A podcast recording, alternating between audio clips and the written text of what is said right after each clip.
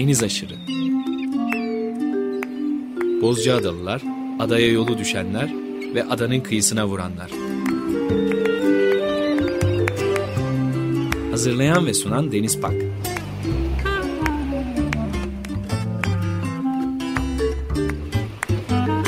Türkiye için rüzgar enerjisi üreten Demirer Enerji'ye katkılarından dolayı teşekkür ederiz. 95.0 Açık Radyo'da yeni bir Deniz Aşırı programından herkese merhaba. Geçen hafta klasik müzikte deniz temasını işlemeye başladığımız bir program serisi yayınlamaya başlamıştık. E, program konuğumuz yine çağdaş besteci, Bilkent Üniversitesi Kompozisyon Bölümü öğretim üyesi doçent doktor Onur Türkmen. Sevgili dostum Onur Türkmen başka bir deyişle e, bugün yine program konuğumuz olacak. E, Onur merhaba. Selam, merhaba tekrar. Çok teşekkürler. Burada olmak güzel. Birlikte konuşmaya bayılıyorum. Adada birlikteyken bu programı keşke yapsaymışız ama bu kadar hazırlıklı değildik. Bu temayla ilgili biraz düşünmeye, birlikte konuşmaya ve biraz araştırmaya başladık. Belki ben de biraz ateşliyorum seni. Hem deniz evet, hem evet, kesinlikle, kesinlikle. denizlerin ötesinden konuşuyoruz sonuçta. Geçen hafta John Adams'ın Become Ocean isimli eseriyle başlamıştık. Evet, orada bir küçük, küçük düzeltme yapayım ben. Lütfen. E, John Adams deyince aslında yine e, hala yaşayan ama bizim çaldığımız yani Become Ocean'ın bestecisi John Luther Adams'dan daha tanınmış diyebilirim herhalde. Hem bir yaşça daha büyük, biraz daha eski e, ve post minimalist bir besteci. O daha çok akla gelir. John Adams deyince bizim John Adams gelmez. o yüzden zaten John Adams pek denmiyor. John Luther Adams deniyor. Onu bir hani şey küçük not. Evet. Biraz işte.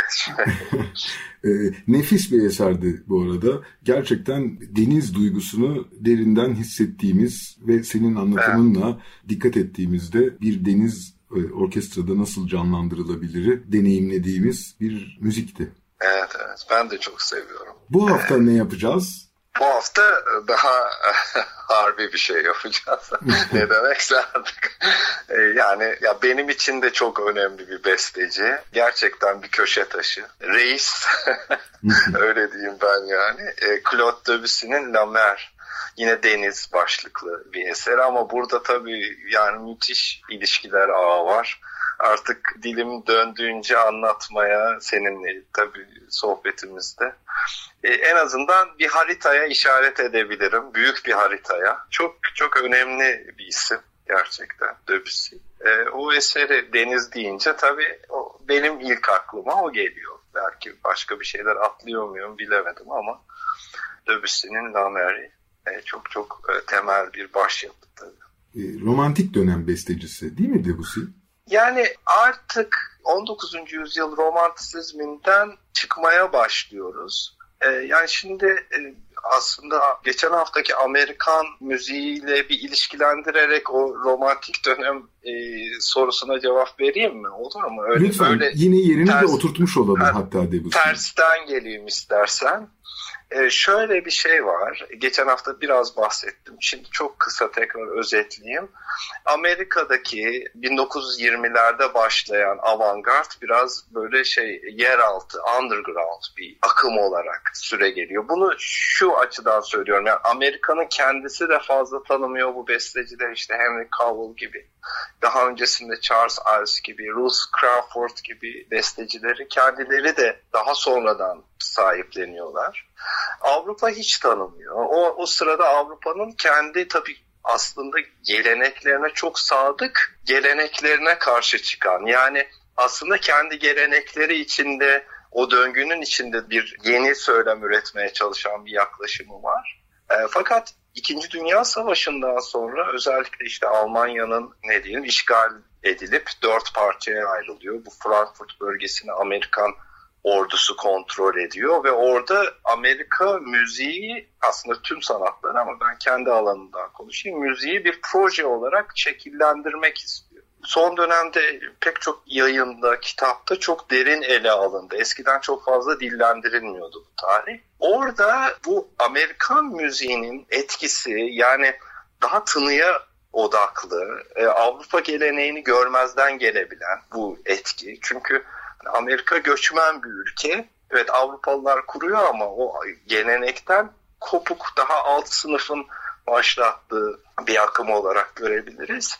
Ee, İkinci Dünya Savaşı'ndan sonra Almanya'da e, ciddi bir şekilde bu orta akım Avrupalı avantgardları dönüştürmeye başlıyor. Çünkü onlar da bir çıkmaza girdiler o dönemde. Yeni fikirler arıyorlar. Orada özellikle John Cage'in Darmstadt'ta yaptığı konuşmalar, onun eserlerinin çalınması Avrupa'da ciddi bir düşünce dönüşümüne yol açıyor. Daha çok boyutlu, işte modernizmin sınırlarını biraz daha genişleten, daha belki çoğulcu diğer dünya müziklerine de bak, e, bakabilen, zamanı daha çok boyutlu ele alabilen. Sonradan bu tabii işte e, çok genişliyor postmodernizme yol açan işte Eko'nun bu açık yapıt falan gibi düşünceleriyle, eserleriyle kesişmeler yaşıyor. Şimdi o noktada Fransa'da özellikle dönemin en önde gelen bestecilerinden Pierre Boulez e, biraz şöyle bir tepki veriyor. Önce büyük bir hayranlık e, John Cage'e karşı. Yani hayranlık belki biraz abarttım ama bir ciddi bir ilgi diyeyim. Sonradan fakat bir geri çekilme ve Pierre Boulez biraz kendi köklerinde de bu tip e, açık yapıda e, olan kapıları, pencereleri fark ederek kendi geleneklerini ortaya koymaya başlıyor. Yani diyor ki aslında Malherm'in şiiri, Verlaine'ın şiiri, Baudelaire'in şiiri ve e, kitabında yazdığı gibi Avrupa e, modernizminin köşe taşı, büyük dönüm noktası ve en azından Fransız modernizminin e, dönüm noktası olarak Debussy'yi gösteriyor. Yani bu sembolist şiir bağlamında sembolizmin müzikteki yansıması Claude Debussy'dir diyor ve aslında farklı bir zaman algısını ortaya koyan ilk besteci budur diyor. Ve orada geri, geri çevrilemez zaman diye farklı bir zaman akışından bahsediyor. Çizgisel zamanı dışlayan, biraz bu Hegelci, Kantçı zamanı dışarıda bırakan yine bir Fransız büyük filozofu ortaya koyan Henri Bergson'u. Onun zamansallığını ortaya koyan. Böylece biraz şey olmuş oluyor yani hani John Cage'e kalmadık.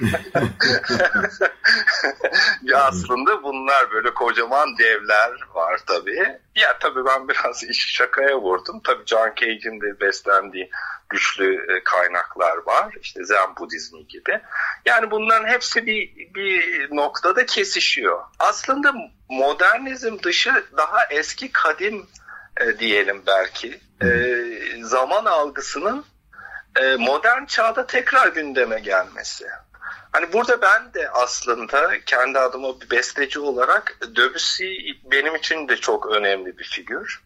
Yani çok çok çok etkilendiğim bir figür. Ee, yine zaman algısı üzerinden. Ama ben hani Debussy'den etkilenerek o noktaya gelmedim. Ama şöyle oldu. Kendi makam müziğine çok ilgi duydum. İslam sanatları üzerine çalıştım. Elimden geldiği kadar mimarisi üzerine, minyatürler üzerine çalıştım. Daha sonra edebiyat, işte Şeyh Galip ve uzantısı, işte divan edebiyatındaki sembolizm ve onun modern çağdaki 1930'lardaki uzantısına geldiğimiz zaman yani Ahmet Haşim'e daha sonra işte Tanpınar'a falan geldiğim zaman e, tabii ki ben de o zaman tekrar Baudelaire'i geç 19. yüzyıl Fransız sembolist şiirini tekrar fark ettiğim zaman onun Debussy ile ilişkisinin güçlülüğünü fark ettim ve o zaman anladım ki aslında hani aklın yolu birdir diyemeyeceğim ama sezgilerin yolu birdir. Bir yerde bu düşünceler çok aynı kapılara çıkıyor. Yani benim bir besteci olarak hayatımı adadığım bir yerde makamın e, makam zamanının çok boyutluluğu aslında bu Debussy'deki Blez'in işaret ettiği zamanın çok boyutluluğuna e, işaret ediyor. Şimdi burada Debussy bir romantik mi sorusu zor. Bu, bu dönemdeki yani 1900'lerin başındaki bütün bu figürler için biraz zor. Mesela Mahler için de bu soru zor bir sorudur. Başta mahaller hani romantik diye kes veya geç romantik diye kestirilip atılır ama aslında hiç değildir yani o bambaşka çok daha farklı bir dünyadır. Evet biraz Şimdi depresif şöyle, bulurum ben Mahler'i. evet olabilir ya yani depresif olabilir veya biraz fazla gerçekçi olabilir belki. Evet. Romantiklere göre e, dünyanın betimlenmesi değil de dünyanın olduğu gibi ortaya konması ile ilgili bir senfoni anlayışı. Biraz anti kahraman bir senfoni anlayışı. Yani Beethoven'daki kahraman e, senfonistlikten çok e, mahallerde anti kahraman bir şey vardır.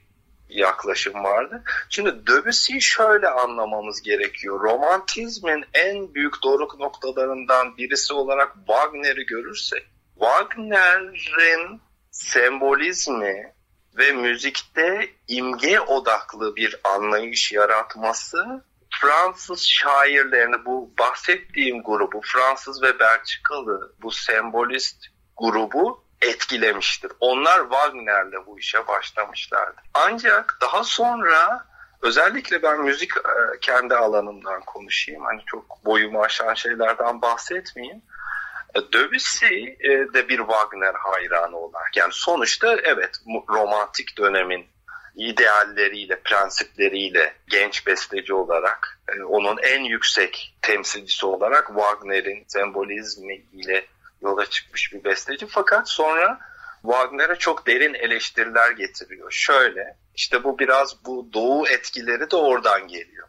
Diyor ki bu imgenin yarattığı çok boyutlu algı labirentleri Wagner'in bu Hegelci veya şöyle diyelim Alman idealist felsefesine çok sadık, diyalektikçi, biraz böyle çok rasyonel, senfoni anlayışıyla ters düşüyor aslında diyor. bu, bu diyor biraz böyle oksimoron bir şey diyor yani. Bu adam bize yol gösterdi işte imge odaklı müzik yarattı, çok derin bir sembolizm yarattı ama sonuçta hala bir e, Beethoven işçiliğiyle, onun Beethoven rasyonalitesiyle, Beethoven senfonistliğiyle bunu götürüyor.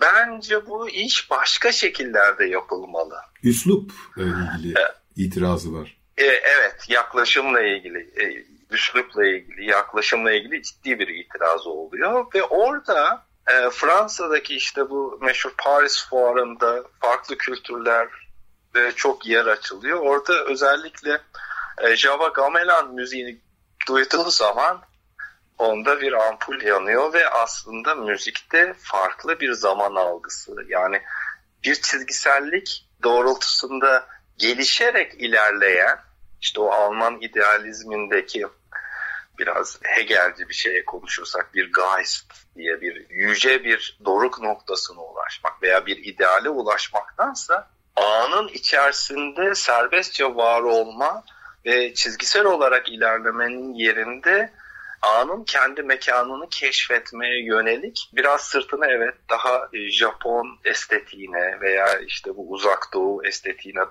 dayayan yeni bir zaman anlayışı ortaya koyuyor şey müziğinde. Lamer de bunlardan önemli örneklerinden birisi.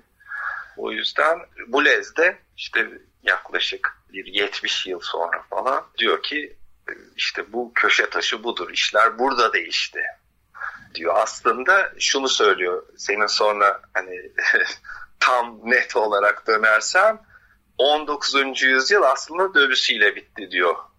Hmm. Yani 20. yüzyılı bu adam başlattı diyor.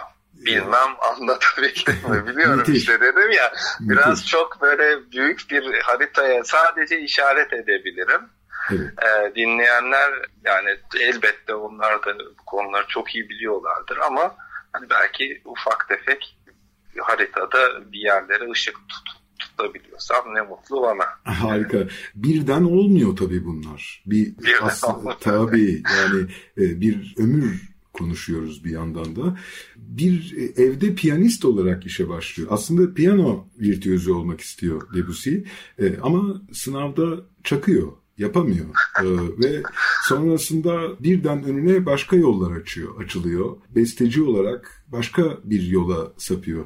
Bir eve piyanist olarak e, işe başlıyor. Nadia von Meck. E, ve Wagner'le de tanışması bir yandan aslında Nadia von Meck aracılığıyla oluyor. Von Meck e, ilginç bir karakter. Tchaikovsky'nin de hamisi aynı zamanda. Ve her zaman evinde varlığa bakar mısınız bir yandan da? Her zaman evinde bir piyanist, bir kemancı ve bir cellist bulunduruyor. Ve hep e, o zamanlar öyleymiş. Spotify yokken masraf çokmuş biraz. Müthiş bir şey gerçekten. Ne büyük bir e, zenginlik gerçekten e, inanılır gibi değil. Ve e, Von Meck'le birlikte bayağı seyahatlere çıkıyorlar. Belli ki Debussy'yi de takdim ediyor Von Meck. Orada bu seyahatlerinde Wagner'le karşılaşıyor ve çok etkili etkileniyor. Demin senin anlattığın işte bütün hikaye o şekilde oluşuyor. Evet. Ee, izin verirsen orada bir başka büyük bir harita daha var. Çok kısa onu da anlatayım madem Nadia von Meck'i gündeme getirdin. E, çünkü Debussy üzerinde bir Rus e, etkisi de var. Onu anlatmam gerekiyor. E, yani bir bu sembolizm şeyi çok önemli. Burada bir küçük parantez de açalım. Yani ülkemizde de Debussy izlenimci, empresyonist olarak tanımlanıyor. Çünkü döneminde biraz konser programı yapan kişilerin veya bu işte menajerlerin işine gelmiş. O biraz böyle direkt ve kolay bir bağlantı. İşte bu genç biraz böyle tuhaf müzikler yapıyor. O empresyonist demişler. Debussy çok rahatsız bundan tabii. Empresyonist olduğunu hiç düşünmüyor. Hep kendini sembolizme e, sadık bir besteci olarak görüyor. Bu edebiyatta da uzun bir konudur. Yanılmıyorsam Tanpınar da çok anlatır bu empresyonizm ve sembolizm farkını. Şimdi ben Ruslara döneyim, parantezi kapatayım. Şimdi ile birlikte Rusya'da aslında Debussy Mussorgsky ile tanışıyor. Orada aslında gerçekçilikle tanışıyor. Bu neden çok önemli? Rusya o dönemde Fransa ile çok ciddi bağları var. Zaten bir yüzyılın hemen ikinci 10 yılında zaten bir Stravinsky fırtınası kopacak. Debussy'den hemen sonra şeyde. Aslında Debussy hayattayken de ilk eserleri Paris'te. Bu e, Bale Rus yani bir e, Diakilev diye önemli bir entelektüel ve menajer var, empresario. O işte Rus balesini Paris'e tanıtıyor, Rus resmini Paris'e tanıtıyor. Bu çok detaylı bir hikaye, oraya girmeyelim. Ama şunu söylemeye çalışıyorum. O dönem Rusya gerçekten böyle için için kaynayan bir entelektüel bomba yani. Çok fazla fikir var. İşte bu gelecekçilik, fütürizm var, e, primitivizm var, e, işte şeyin ilkelcilik. Bir de tabii çok güçlü bir şey olarak daha sonra Lenin'i falan da çok etkilemiş gerçekçilik var. Bu tabii bir, bir kısmı işte sosyalist gerçekçilik, sosyal konuların edebiyata girmesi falan. Onlar da var, onun öncesinde de var ama müzik açısından baktığımız zaman bugün de çok gündemde olan işte bu antropolojiyle birlikte dil düşüncemizi nasıl etkiler değil, insan dediğimiz varlığı nasıl şekillendirmiştir soruları o dönemde Rusya'da çok fazla soruluyor. Şimdi burada dil merkezli müzikle de tanışıyor Debussy. Orada özellikle Mussorgsky'nin müziğine çok yaklaşarak. Yani müzik dilden çıkan müzik, dilin kendi tınısından çıkan müzik Debussy'ye şöyle kapılar açıyor aslında dilin kendi sesinden çıkan yani Fransızcanın e, tabii Mussorgsky için Mussorgsky'den anlatmaya çalışayım. Mussorgsky şöyle bir yaklaşımda bulunuyor. E, Rusçanın müziğini aramaya başlıyor ve orada o sesi ararken Orta Avrupa'nın tonal yapısına işte 1-200 yıldır çok hakim olan tonaliteden kopma şansını yakalıyor diyeyim Mussorgsky. Debussy de bunu görerek ondan cesaret alarak o da tonaliteden yani o merkez Avrupa'nın e, müzikteki bel kemiğinden kopma şansı buluyor. Böylece Wagner'den kopma şansını daha güçlü bir şekilde yakalamış oluyor. Yani burada dinleyicilere şöyle küçük bir ipucu vereyim. Debussy'nin tek operası Pelléas et Mélisande e, aslında bir Fransızca harikasıdır. Yani dilden çıkmış bir müziktir. Dilin sesinden üretilmiş bir müziktir ve o gerçekçiliğin izlerini sembolizmin bilinçaltıyla olan ilişkisiyle harmanlamış bir müziktir. Onu da şimdi biz bugün Lamer'i Lamer üzerinde duruyoruz ama Debussy'nin operası bir başyapıttır. Benim hayatımda da çok önemli bir eserdir. Onu da bir şey altını çizip masanın üstüne bırakayım. Evet. E, Lamer Akdeniz etkisi midir Onur? E, bence değil. Yani hani çok konunun uzmanı değilim. Konunun uzmanları bana kızmasınlar. Bence değil. Burada tabii e, işte Rus dedik, işte şiir dedik, bir de Japon etkisi çıkıyor. Evet aslında ve benim... sonunda adalara bağlanmış oluyoruz aslında Japonya ile birlikte. doğru doğru bak yine şanslısın yani. Evet. Dört ayak üstüne düşün. Bir ada bulduk sonunda yani. Evet. evet. Yani e, evet burada e, Japon sanatlarıyla çok ilgili aslında Debussy'nin yaklaşımı. Bu zamansallık biraz e, benim de yani makamlarla olan yaptığım çalışma e, bir e, yapı inşa etmekten çok bir ortaya süsleme koymak fikri aslında. Bir ornamentasyon yani. Süsleme çünkü kapalı bir yapı değil çok açık bir yapı. Yani farklı etkilere çok açık bir şey. Yani siz bir süslemeyi işte e, şöyle söyleyeyim, bir tablo kendi içinde bir sanat eseridir. Onu hani bir müzede nereye koyarsanız koyun, o kendi kapalı dünyasında var olur. Nereye koyduğunuz çok değişmez ama süsleme içinde bulunduğu mekanla e, ilişkiye girer. Debussy de işte o farklı zaman derken böyle bir şeyin peşindeydi. Yani bir böyle bir çok boyutlu açıklık açıklığın peşindeydi. Bunu Japon sanatlarında gördü. E, o e, şey ağaç oymalarında. Mesela bu Lamer'in kapağında bir şey var değil mi? Bir gravür mü diyoruz? Doğru e, tahta, mu hayır, tahta baskı.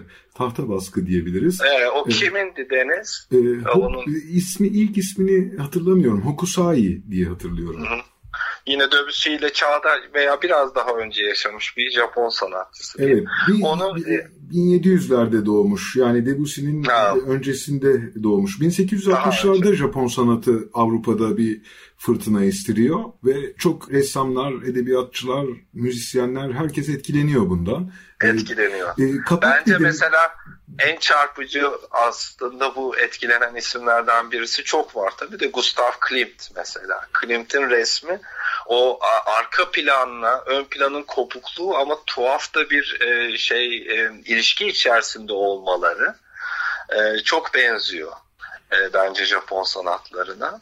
O da bir, bir tür sembolizm oluşturuyor. Mesela dinleyenler o Lamer'in kapağında işte Wikipedia'ya falan girdikleri zaman çıkar zaten. Yer alan o e, şeyi, eseri göreceklerdir. Orada işte şöyle bir şey var. Bilinçaltıyla bir ilişki kuran bir durum var. Zaten burada bir parantez daha açalım. Bütün bunlar bu sembolist şiir, Debussy'nin sembolizmi, e, işte operasında ele aldığı konular hep bilinçaltıyla çok ilişkili.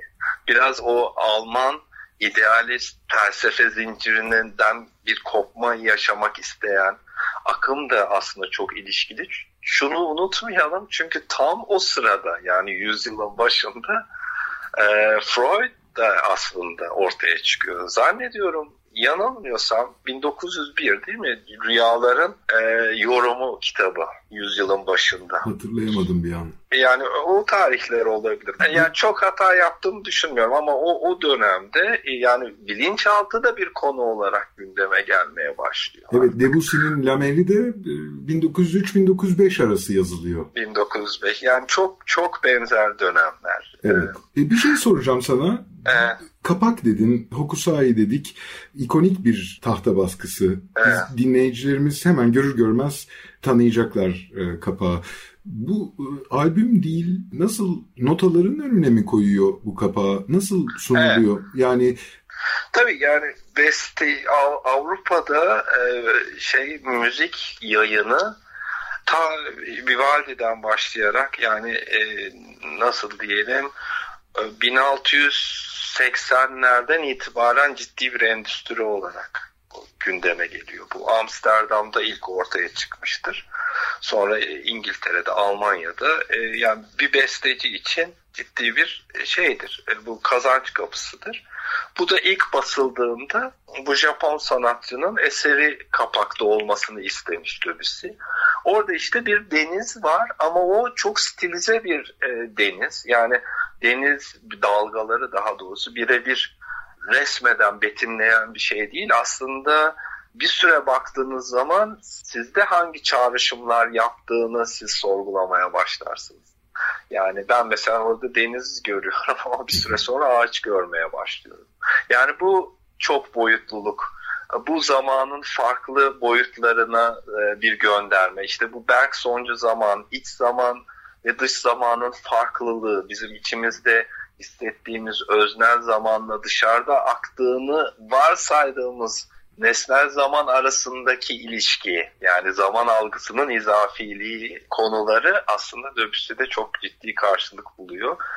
Bu resmi de aslında Döbüsü bize e, bir ipucu olarak koyuyor. Bakın bu da öyle diyor. Belki bu burada. resmin bu kadar biliniyor olmasının müsebbibi de olabilir diye Mutlaka evet evet bence de. Biliyorsun pandemi döneminde de o dalga köpüklerini maskeler olarak çizmişlerdi çizerler.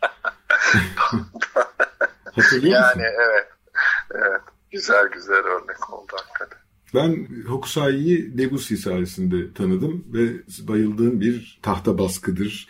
Evet. Ee, çok az vaktimiz kaldı. Biraz Öyle da e, orkestradan bahsedelim ve eseri dinlemeye başlayalım. Esa Pekka e, Solonen e, yönetiminde Paris Orkestrası'nı dinleyeceğiz. Yani herhalde çok fazla bir şey söylemeye gerek yok. Ben e, bunu şey için seçtim herhalde en otantik yorumlardan birisi bu olabilir diye düşündüm. Ee, tabii başka ta, yani bu eserin çok geniş bir şey var, tarihi var. Ee, ama bu hani Paris Orkestrası'nın e, biraz daha güncel bir yorumu olması açısından da önemli olabileceğini düşündüm. Bir gelenek yani geleneği devam ediyor. Ee, aslında Fransız tarihi çok enteresan. 1871'den sonra Fransa'nın Almanya'ya daha doğrusu Prusya'ya karşı yenilmesi, sonra her alanda bir revizyona gitmesi, buna içinde müzik de bir konu olarak ele alınıyor. Bir tarafta Wagnerciler var, o Alman müzikteki Alman teknolojisini yakalamaya gayret ediyorlar. Bir taraftan da işte köklerimize dönelim diyen Gabriel Fauré e, gibi e, işte Gregorian Chant'e ta orta çağ Fransız müziğine dönelim var falan. Bunun enstitüleri var falan. Çok e, şey derin bir konu. Ama e, burada enteresan aslında çok eski değil. 1872'den sonra Fransız müziği ciddi bir şekilde yeniden yapılanmaya gidiyor. Hani biz Cumhuriyet'e bazen şey diyoruz. İşte 1923'te tepeden inme kültür falan. Hani müzik için özellikle çok deniyor nedense. Nedense edebiyat için falan bu pek söylenmiyor da müzik için çok söyleniyor. İşte bu tepeden indi bize ait değil falan. Ya bu Fransa'da da böyle olmuş. Ee, şeyde de Rusya'da da böyle olmuş. Bu biraz üst kültür. Tepeden iniyor yani yapacak fazla bir şey yok. Ve orada orkestralar daha fazla Fransız müziği çalmaya başlıyorlar. Genç Fransız bestecilere yol açmaya başlıyorlar. Debussy de aslında oradan geliyor. Bir konservatuvar öğrencisi olarak. Ee, o geleneğin bir devamı olarak önemli bir kayıt olduğunu düşündüm. Umarım severler yani. Üç bölümden oluşuyor eser. Üç bölümden oluşuyor evet. Yani birinci çok kısa ben kendi yorumumu söyleyeyim. Ee, birinci bölüm e, bence biraz daha e, Döbüs'ün daha önce yazdığı bu noktürünler var, gece müzikleri. E, onlara benziyor. Biraz daha çok geniş mekan, büyük mekan ve amaçsız bir müzik. Biraz daha böyle o noktürünün en ünlülerinden birisi nuajdır. Şey, e, bulutlar. Bulutlar hani gökyüzünde belli bir amaçları olmadan salınıp dururlar. O, o da öyle. İşte o farklı zaman algısı falan diyoruz ya çok boyutluluk. Çizgisel olmayan akış biraz ona gönderme yapmak için. Birinci bölümde böyle gün doğumundan öğlene kadar deniz. Birinci bölüm? Birinci bölüm bu. Ve dediğim gibi geniş mekan biraz daha e, renk dönüşümlerine yer açan büyük bir mekan. İkinci bölüm e, dalgaların oyunları, Burada biraz bence operatik bir yazı var. Yani Puccini'yi andıran, e, belki daha sonra Stravinsky'deki blokların böyle nasıl diyelim arka arkaya biraz rasyonaliteden uzak ama müziğin kendi rasyonalitesi içerisinde bütünleştiği bir çok dinamik bir yazı var. E, son bölümde de rüzgarla denizin diyaloğu. Burada aslında iki farklı e, varoluşu yine e, şey Hegelci bir diyalektik içerisinde değil. Bence Bergsoncu zaman anlayışı içerisinde daha bütüncül bir paternler zinciri içerisinde ele alan bir yaklaşım var. Öyle çok önemli bir eser. Evet, e, konuşulacak daha çok konu var. Fransız çok bestecilerinden var, evet e, başkalarına da değinebilirdik burada. Ama süremiz bittiği için e, bu güzel eseri Fransız orkestrasından, Paris orkestrasından şef Esa Pekka Solonen yönetiminde ki orkestradan güzel bir kaydı dinleyeceğiz. Metso kanalı için yaptıkları bir e, kayıt. Dinleyicilerimizi baş başa bırakıyoruz. Bugün program konuğumuz e, çağdaş besteci Onur Türkmen idi. Birlikte klasik müzikte deniz temasını işlediğimiz program serimizin ikinci bölümünü tamamlamış e, oluyoruz. Çok teşekkürler Onur. Ben teşekkür ederim. Önümüzdeki hafta salı günü saat 11'de yeni bir Deniz Aşırı programında buluşuncaya dek hoşçakalın. Hoşçakalın.